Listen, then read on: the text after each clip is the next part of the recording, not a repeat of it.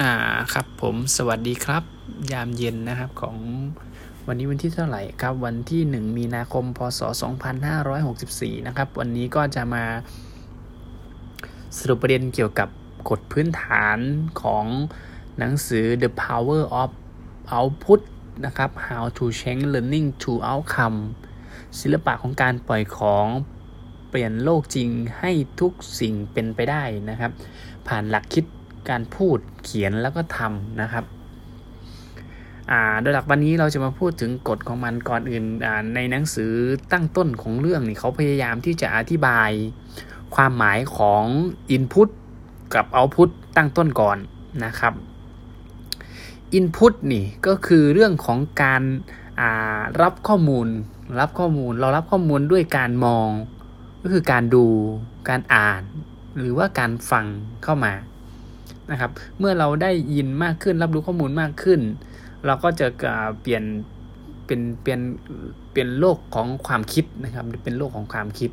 แต่ทีนี้พอมาพูดถึงเรื่องของเอาคำเอาคำมันเป็นเรื่องของการแปลผลแสดงผลออกมานะครับ แสดงผลออกมาด้วยการเขียน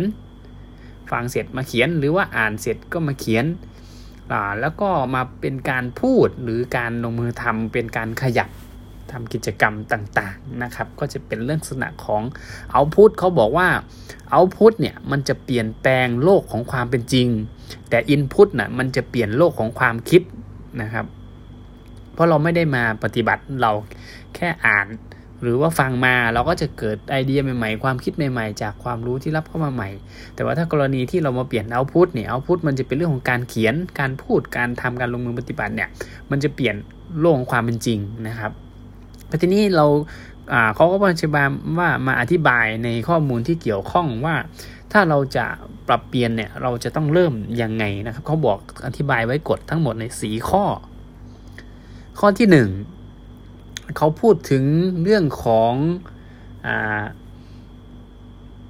การนำไปใช้ก็คือการการ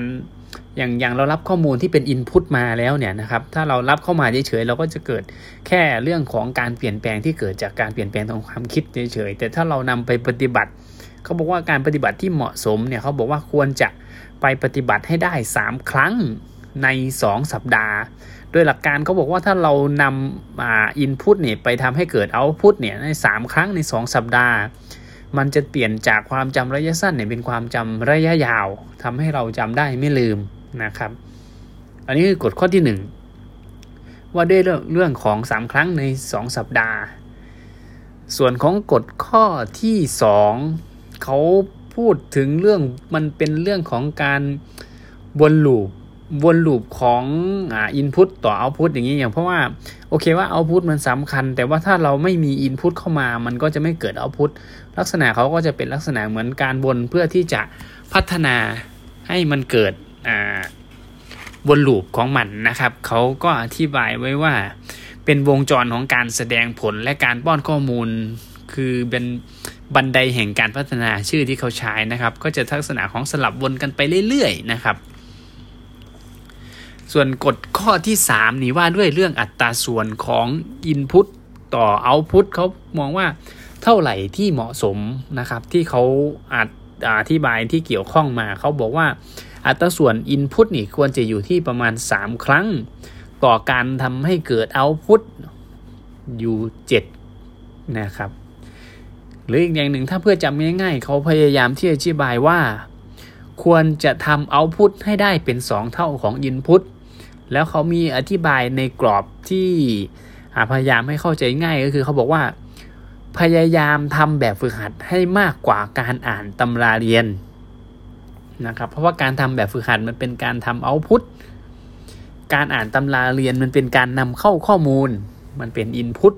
นะครับเขาก็บอกไว้ประมาณนี้ อันนี้คือกฎข้อที่ 3 ว่าด้วยเรื่องอัตราส่วน input ต่อ output ที่ 3 ต่อ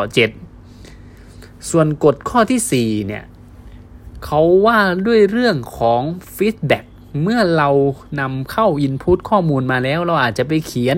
ไปพูดไปทำทีนี้เราจะรู้ได้ยังไงว่าเราเขียนได้ดี พูดได้ดีหรือว่าทำได้ดีหรือเปล่า เราก็จะต้องมาพูดเรื่องของ feedback นะครับ feedback เนี่ยเขาอธิบายไว้ว่า feedback มันจะดี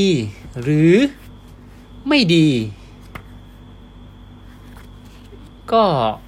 ไม่ได้เป็นอะไร เพราะว่าเขาบอกว่าดีหรือไม่ดีเราก็ต้องไปดูที่สาเหตุนะครับ หาสาเหตุของมัน เพราะว่าเขาบอกไว้ในข้อความที่เขียนแล้วผมว่ามันน่าฟังดีเขาบอกว่าไม่ว่าจะทำได้ดีหรือทำผิดพลาดก็ต้องคิดถึงสาเหตุเสมอ ในที่นี้เขาพูดเรื่องของการพัฒนาข้อดีแก้ไขข้อด้อยนะครับคำที่เขียนออกมา ให้ให้อ่าเข้าใจง่ายก็จะเป็นสี่สี่หัวข้อของกฎของ Input กับ Output นะครับผมวันนี้ก็คงจะพอเท่านี้นะครับหวังว่าทุกท่านคงจะได้ประโยชน์จาก The Power of Output How to Change Learning to Outcome ศิลปะของการปล่อยของนะครับ สวัสดีครับ